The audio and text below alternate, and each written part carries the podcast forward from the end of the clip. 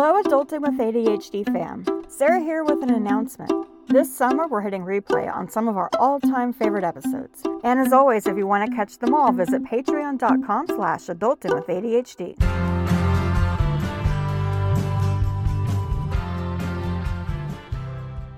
This is the Adulting with ADHD podcast, self empowerment for people with ADHD. Today, I'm very excited to have with me Candace Baker. She is a therapist specializing in trauma.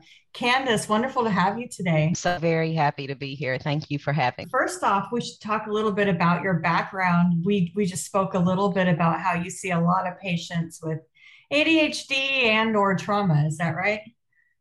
That is correct. Yes. So I've been in practice for give or take 15 years. It's been an interesting ride. I started out in addictions, surprisingly, and just converted over to mental health. And then my career path has just developed into ADHD and trauma. Is that a function of the kind of patients you've been getting that your specialties has evolved like that? Yeah. Pretty much. Yes. I'm in private practice now. So that seems to be mostly what is coming to me. And I don't do a lot of advertising. So I'm I'm certain that is word of mouth that people are like, hey, she's good with these things. That's why it keeps coming to me. That that's awesome. So yeah, so you would be the perfect person to ask for this. So what is the relationship between ADHD and trauma? So I you gave me the questions ahead of time. So I'm going to read a little snippet of a book that I have, and it's 100 and 100 questions and answers. And it's actually more directed towards women and girls, but it was relevant to that question of what is the significance? So it says the symptoms of someone who has experienced an early trauma are extremely difficult to distinguish from those of ADHD. Because of this similarity, a diagnosis based on a behavioral assessment alone is extremely challenging. In response to repeated trauma, a girl without ADHD, in an effort to protect herself, often becomes attuned to adult behaviors that may be threatening or lead to violence. Hypervigilance allows this girl to scan her environment for threats. This hypervigilance can mimic hyperactivity or inattentiveness in school because she is more focused on distractions like the teacher's face or another child's movements than her schoolwork. A door slamming closed may trigger a fight or flight response that a teacher may perceive as aggressive or defiant. Since both ADHD and trauma result in strikingly similar behaviors, it makes sense that some victims of early trauma are incorrectly diagnosed as having ADHD. Abuse is, however, commonly seen in the history of girls with ADHD. While it makes sense that when the two conditions co occur, they could exacerbate one another, making the situation worse. There is no research that demonstrates this hypothesis at the time. Now, this book was written by Dr. Patricia O'Quinn. She's very well versed in ADHD. So that was 2011, and it hasn't changed a whole lot over the last 12 years. Wow. That's stunning. Not surprising. Exactly. And this is just evaluating women and girls. So if you look at the population as a whole, then we have a whole nother bundle of research to deal with. Absolutely. Oh my goodness. So that that actually brings me to the next question very naturally. Uh, why is it so important to have trauma informed care? To understand the difference between, because like I said, I get a lot of clients with trauma and ADHD. So let me correlate a little bit yeah. more closely. So usually with ADHD, it's not, it's highly hereditary. We won't say that it is guaranteed, but it's highly hereditary. So what does that lead to? Parents with behavioral patterns that may not be mature for children because they tend to have children earlier when we are still in the growth development pattern. So what are we creating? Trauma small traumas. I could go into big T trauma, little T trauma, but that's a whole nother conversation, sort of. Yeah. But the thing is, what it amounts to is a lot of little t trauma, which creates the same symptomology. And so, why is it important to have this practitioner? Because they can help you begin to develop and understand and part out what you're dealing with pretty much. Wow, that's the, the big T, little t just has my ADHD mind going off. And oh my gosh, that's a whole other episode. yes, it but, um, is.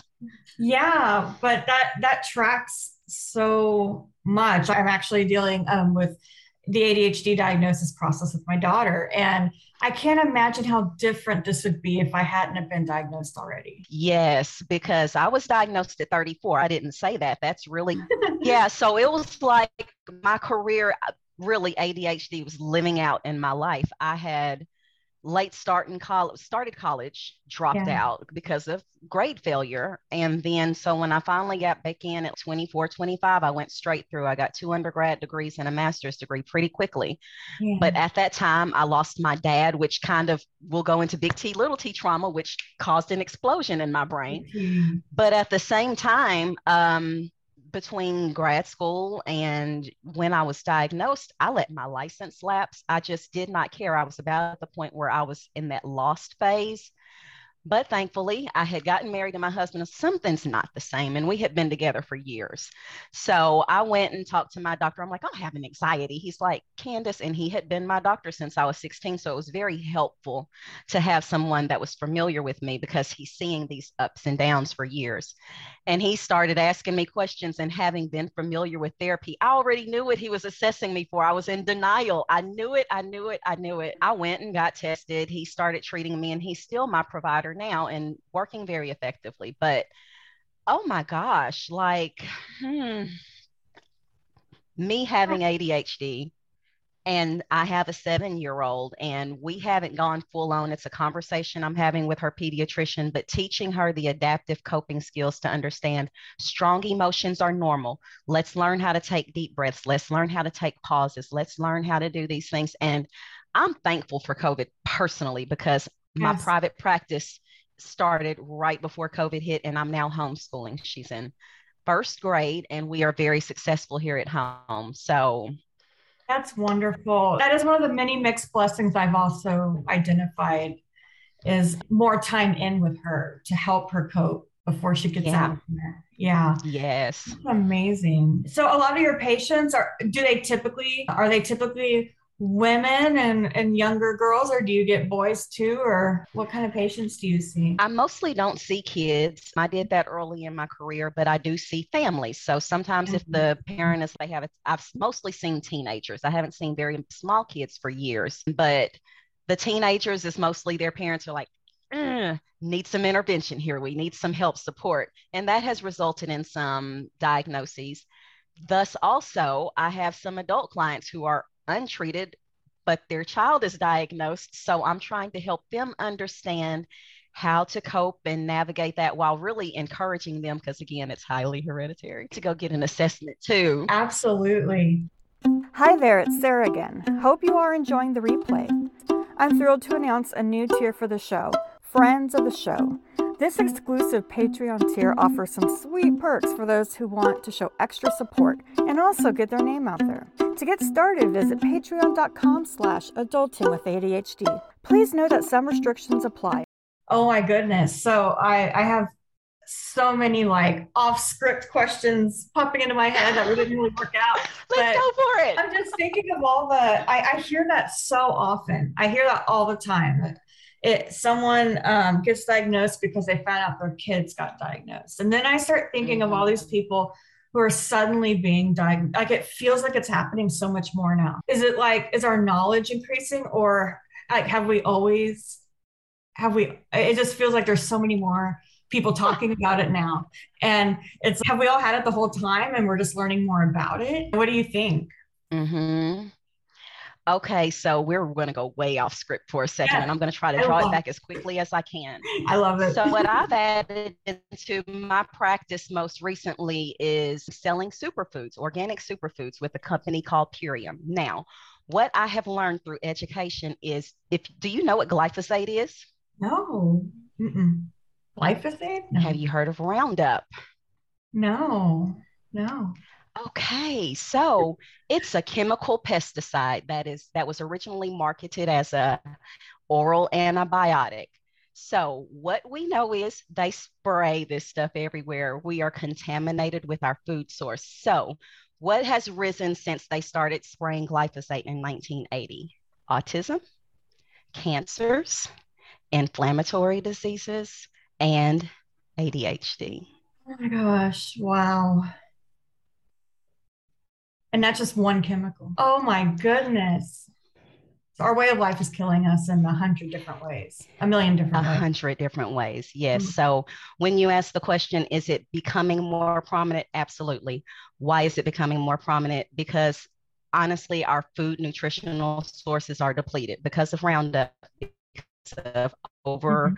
uh, farming our land. So it, there's a number of reasons why, but yeah, this is something I've added in. I've been, I started using their supplements in November. And so the, so over the last four months, I've added my husband in and God bless my daughter this morning. She was like, mommy, I don't feel so like after we ate breakfast, it was like a warm cereal and some homemade blueberry biscuits I made. She was like, I feel full, my tummy hurts.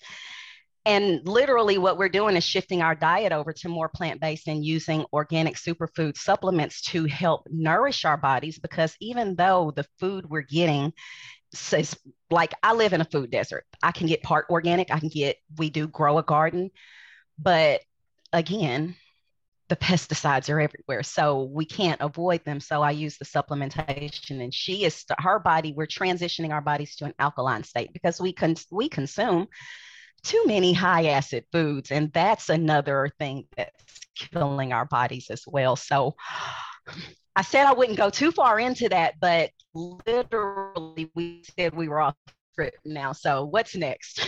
Yeah, it's it's hard to talk about this without talking about that. Like it comes up all the time in my work. Like I'll try to I'm a mental health podcast, but everyone I've been talking to brings this up. Not this specifically, but something Yeah. tangential to this. Like it all seems Mhm. interconnected. So one one off script question would be I see a lot of like back and forth. Is this real? Is this backed by science? And it's I feel like it's got to be real, but where where do we go if we want to see read the science on it? Do you have any recommendations? I do, I do. So there's a couple of movies you can watch. One is called Kiss the Ground. Kiss the ground. It's going to tell you about our over farming and just the chemical pesticides in our rain cycles and how we need to get back to some old practices. The second one is Game Changer. It talks about going vegan, um, but it's more about athletic people, but it is such a powerful message. Like me and my husband watched it first, and he was like, okay, you don't have to tell me anything else. I'm on board. But he had actually been using the supplements for about a month. But like we are slowly transitioning to understanding better and making the responsible choices in order to feel better. So Yeah. those are two very good ones that you should watch. And another one, one of my coaches recommended, and I haven't watched it yet, yet is called What the Health. And I, mm-hmm. I've held off on watching that one because it's the one I think that gives the medical history background and why we are in the situation we're in now. Yeah, that that sounds like my weekend viewing actually. Like I've watched everything on the internet already. So I am excited. I have three new recommendations. Please do. I would love for you to reach out to me or anyone on here because you said you would ask me later, but anyone that has more questions later, I invite the conversations. Absolutely.